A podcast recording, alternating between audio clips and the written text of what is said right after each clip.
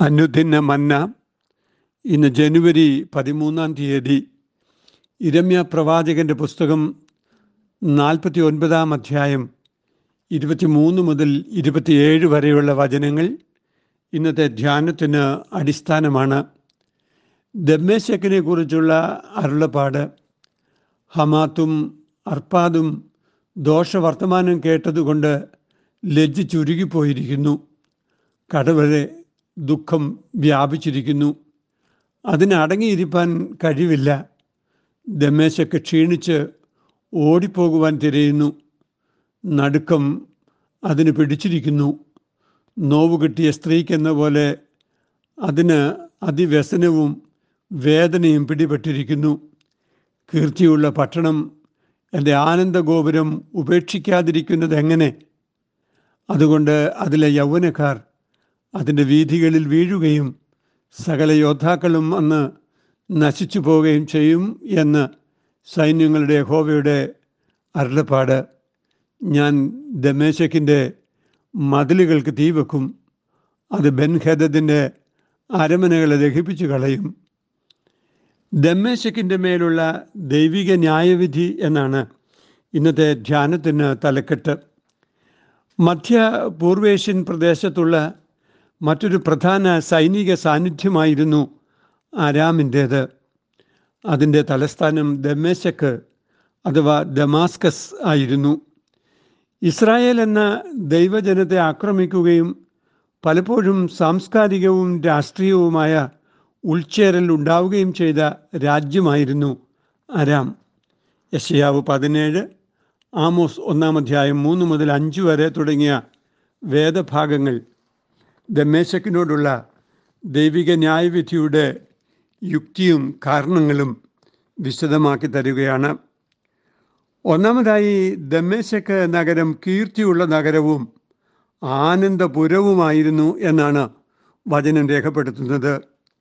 പക്ഷേ ഇപ്പോൾ ആ നഗരം നോവ് കിട്ടിയ സ്ത്രീയെ കണക്ക് അതിവ്യസനവും വേദനയും പിടിച്ചിരിക്കുന്നു.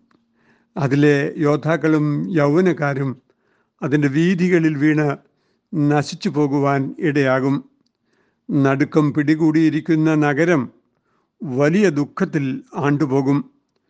ദമ്മേശക്ക് പകർന്നു നൽകിയ ആനന്ദലഹരികൾ വിട്ട് ഉപേക്ഷിച്ചു പോകുവാൻ അത് പരിചയിച്ചവർക്ക് പ്രയാസമായിരുന്നു.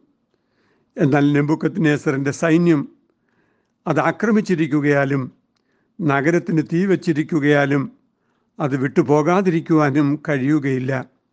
ഈ ആശയ സംഘർഷങ്ങളുടെ മധ്യേ വലിയ നാശമാണ് സംഭവിക്കുക. ലഹരിയും ജഡിക സന്തോഷങ്ങളും പരിചയിക്കുന്ന ആർക്കും സംഭവിക്കാവുന്ന അപജയമാണിത്. സ്വതവും ഗൊമോറ ദഹിപ്പിക്കുവാൻ ദൈവദൂതൻ ഇറങ്ങി വന്ന് വർത്തമാനം അറിയിച്ചപ്പോൾ ലോത്തിന് മരുമക്കളാകാൻ ഒരുങ്ങിയിരുന്നവർക്ക് അതിനോട് പ്രതികരിച്ച് രക്ഷപ്പെട്ട് ഓടിപ്പോകാൻ കഴിയാതെ ഇരുന്നുവെന്ന് നാം വായിക്കുന്നുണ്ടല്ലോ. ദൈവകോപത്തിൽ നിന്നും ഓടിപ്പോകുന്നത് തന്നെയാണ് ബുദ്ധിപൂർവകമായ പ്രവൃത്തി. ലോത്തിന്റെ ഭാര്യയും അപ്രകാരം വിട്ടുപോകുവാൻ മനസ്സില്ലാതെ തിരിഞ്ഞു നോക്കിയതിന്റെ ഫലമായിട്ടാണ് ഉപ്പുതൂണായി പോയത് എന്ന് നാം അറിയുന്നു. ദമേശക്കിന്റെ ആനന്ദങ്ങൾ കലങ്ങിമറിയുന്ന കടൽ പോലെ മാത്രമാണ് എന്ന് യശയ അൻപത്തി ഏഴാം അധ്യായം ഇരുപതാം വാക്യം സൂചിപ്പിക്കുന്നു. അടിത്തട്ടിൽ ചേറും ചെളിയും കിടക്കുന്നതിനാൽ അവ മേലോട്ട് തള്ളി വരികയാണ് ചെയ്യുന്നത്. കടലിന് അടങ്ങിയിരിക്കുവാൻ കഴിയാത്തതുപോലെ ദുഷ്ടർക്ക് അടങ്ങിയിരിക്കുവാൻ കഴിയുകയില്ല. അടിത്തട്ടിനെ ശുദ്ധീകരിക്കുന്ന ദൈവിക പ്രവൃത്തിക്ക് കീഴടങ്ങിയിരിക്കുന്നത് തന്നെയാണ് സ്വസ്ഥതയ്ക്കും സമാധാനത്തിനും മുഖാന്തരമായി തീരുന്നത്.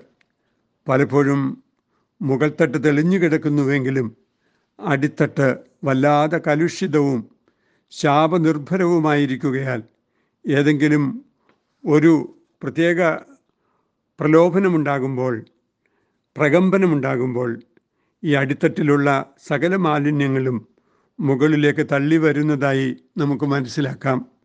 അതുകൊണ്ട് ശുദ്ധീകരിക്കുന്ന ദൈവപ്രവൃത്തി അടിസ്ഥാനപരമായും മനസ്സിന്റെ അടിത്തട്ടിലാണ് സംഭവിക്കേണ്ടത്. ദമേശക്കിൽ അതൊരിക്കലും സംഭവിച്ചിരുന്നില്ല.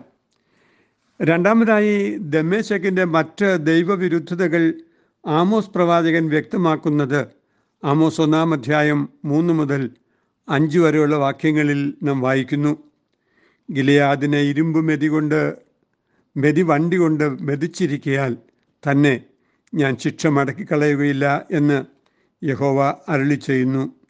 തങ്ങൾ കീഴടക്കുന്ന ജനതകളോടുള്ള ദമ്മേശക്കിന്റെ സമീപനം വളരെ ക്രൂരമായിരുന്നു എന്നാണ് സൂചന. അതേ സമീപനമാണ് ഗിലയാദിനോട് അവർ സ്വീകരിച്ചത്. ഗിലിയാദ് ഗലീലയ്ക്ക് കിഴക്കുള്ള ഇസ്രായേൽ പ്രദേശമായിരുന്നു. അവിടെ തടി കൊണ്ടുള്ള മെതിയന്ത്രങ്ങൾ ഉപയോഗിക്കുന്നത് പോലെ ഇരുമ്പ് വണ്ടികൾ ജനതയുടെ മേൽ ചൂഷണാത്മകമായി ഉപയോഗിച്ചു എന്നത് പ്രതീകാത്മകമായ ഭാഷയാണ്. ചവിട്ടി മെതിക്കുന്ന സമീപനമാണ് ദമേശക്ക് തങ്ങൾ കീഴടക്കിയ ദേശങ്ങളോട് പുലർത്തിയത് എന്നർത്ഥം. ഇത്തരം മനുഷ്യവിരുദ്ധതകളെ ദൈവം ഒരിക്കലും അംഗീകരിക്കുന്നില്ല. മിഥ്യാമൂർത്തികളുടെ പെരുപ്പമാണ് ദമേശക്കിന്റെ മറ്റൊരു പാപമെന്ന് യശയാവ് പത്തിന്റെ പത്ത് സൂചിപ്പിക്കുന്നു. ജനതകളോട് സംവേദിക്കുവാൻ കഴിയാത്ത ആരാധനാമൂർത്തികളാണ് മിഥ്യാമൂർത്തികൾ എന്ന് നാം അറിയുക. ഒരു പ്രകാരത്തിലും ധാർമ്മികമായ ചുതിയിൽ നിന്നും മനുഷ്യർക്ക് വിമോചനം നൽകാൻ ഈ ആരാധനാമൂർത്തികൾക്ക് കഴിയുകയില്ല എന്ന് നാം അറിയുന്നു. കേവലം ആരാധന നടത്തുന്നുവെന്ന സംതൃപ്തി മാത്രമാണ് അത്തരം ആരാധനകൾ സംഭാവന നൽകുന്നത് ദൈവിക സംവേദനങ്ങൾ ഉൾക്കൊള്ളുവാൻ കഴിയാത്ത സകല ആരാധനകളും ജനങ്ങളുടെ ധാർമ്മിക അധപതനത്തിലേക്ക് മാത്രം നയിക്കുന്നവയാണ്. അവ മനുഷ്യത്വരഹിതമായ ചൂഷണങ്ങൾക്കും അടിച്ചമർത്തലിനും വഴിവെക്കാം.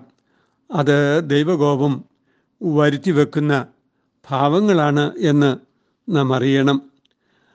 മൂന്നാമതായി ബൻഹദ് എന്ന അരാം ചക്രവർത്തി ശക്തനും സൈനിക ബലമുള്ള ആളുമായിരുന്നു. എന്നാൽ ദമ്മേശക്കിന്റെ മതിലുകൾക്ക് തീ വെച്ച് അതിന്റെ അരമനകളെ ദഹിപ്പിക്കുന്നത് ദൈവിക ന്യായവിധിയാണ്. ബാബേൽ ചക്രവർത്തിയായ നെബൂക്കദ്നേസർ ദൈവിക ഉപകരണം മാത്രമാണ്. ദൈവവിരുദ്ധതകളിൽ അഭിരമിക്കുന്നവർ ദൈവിക ന്യായവിധി സ്വയം വരിക്കുകയാണ് ചെയ്യുന്നത് എന്ന ഉൾക്കാഴ്ച ഈ ധ്യാനത്തിൽ ലഭിക്കുന്നു. ശക്തരായ യോദ്ധാക്കൾക്കോ യൗവനക്കാർക്കോ സുരക്ഷിതത്വം നൽകാൻ യാതൊരു സൈനിക ശക്തിക്കും കഴിയുകയില്ല. ദൈവബന്ധത്തിൽ നിലനിൽക്കുന്നവർക്ക് മാത്രമേ രാഷ്ട്രീയ ശക്തികളും സാമ്പത്തിക ശക്തികളും ഉയർത്തുന്ന തീയിൽ നിന്ന് രക്ഷപ്പെടാൻ കഴിയുകയുള്ളൂ. പിന്നീട് ബാബേലിൽ ശത്രുക്ക് മേശക്ക് അഭേന്ദ്രഗോ എന്നീ യഹൂദ ബാലന്മാർ സംരക്ഷിക്കപ്പെട്ടത് യഹോവയായ ദൈവം നൽകിയ സംരക്ഷണം കൊണ്ട് മാത്രമാണ് എന്ന് നാം അറിയുന്നു. സത്യദൈവ ആരാധനയാൽ ലഭിക്കുന്ന ധാർമ്മിക ബലമാണ് അതിജീവനത്തിന്റെ രഹസ്യമെന്ന് തിരുവചനം നമ്മെ ഓർമ്മിപ്പിക്കുകയാണ്. ബൻഹദത് എന്ന രാം ചക്രവർത്തി ശക്തനും സൈനിക ബലമുള്ള ആളുമായിരുന്നുവെങ്കിലും അദ്ദേഹത്തിന്റെ മതിലുകൾക്ക് തീ വെക്കുന്ന ദുർവിധി സംഭവിക്കുന്നത് തീർച്ചയായും ദൈവിക ന്യായവിധിയാണ്. എത്ര ശക്തരായാലും എത്ര ബലവാന്മാരായാലും ദൈവത്തിന്റെ ന്യായവിധിക്ക് മുമ്പിൽ ആർക്കും പിടിച്ചു നിൽക്കുവാൻ കഴിയുകയില്ല എന്ന് ഈ വചനവായന നമ്മെ ഓർമ്മിപ്പിക്കുമ്പോൾ വിനയപ്പെട്ട് ദൈവിക സംരക്ഷണത്തിന് വേണ്ടി പ്രാർത്ഥിപ്പാൻ ദൈവം നമുക്ക് സഹായിക്കുമാറാകട്ടെ. ഒരിക്കലും ഒരിക്കലും ഞാൻ കൈവിടുകില്ല നിന്നെ. ഭയപ്പെടാതെ ഞാൻ നിൻ കൂടെയുള്ളതാൽ. തീയിൽ കൂടി നടന്നാൽ നീ വെന്തു പോകുമോ? പെരുവെള്ളങ്ങൾക്കു നിന്നെ മുക്കാൻ കഴിയുമോ? ദൈവമായ കർത്താവെ തീ കൊണ്ട് നശിച്ചു പോകാതെയും പെരുവെള്ളം കൊണ്ട് മുങ്ങിപ്പോകാതെയും ഇരിക്കുന്നതിന് ഞങ്ങൾക്ക് കഴിയുന്നത് ഞങ്ങൾ ദൈവത്തിൽ ആശ്രയിക്കുന്നത് കൊണ്ട് മാത്രമാണ് എന്ന് ഞങ്ങൾ തിരിച്ചറിയുന്നു. നിന്നിൽ ആശ്രയിച്ച് വിമോചനം പ്രാപിച്ച് ഈ ലോകത്തിൽ ജീവിപ്പാൻ എന്നും ഞങ്ങളെ സഹായിക്കണമേ. അമീൻ ഇത് കുവൈറ്റ് സിറ്റി മാർത്തോമ ഇടവകയിൽ നിന്ന് എ ടി സക്രിയ അച്ഛൻ. ദൈവം നമ്മെ അനുഗ്രഹിക്കട്ടെ. അമേൻ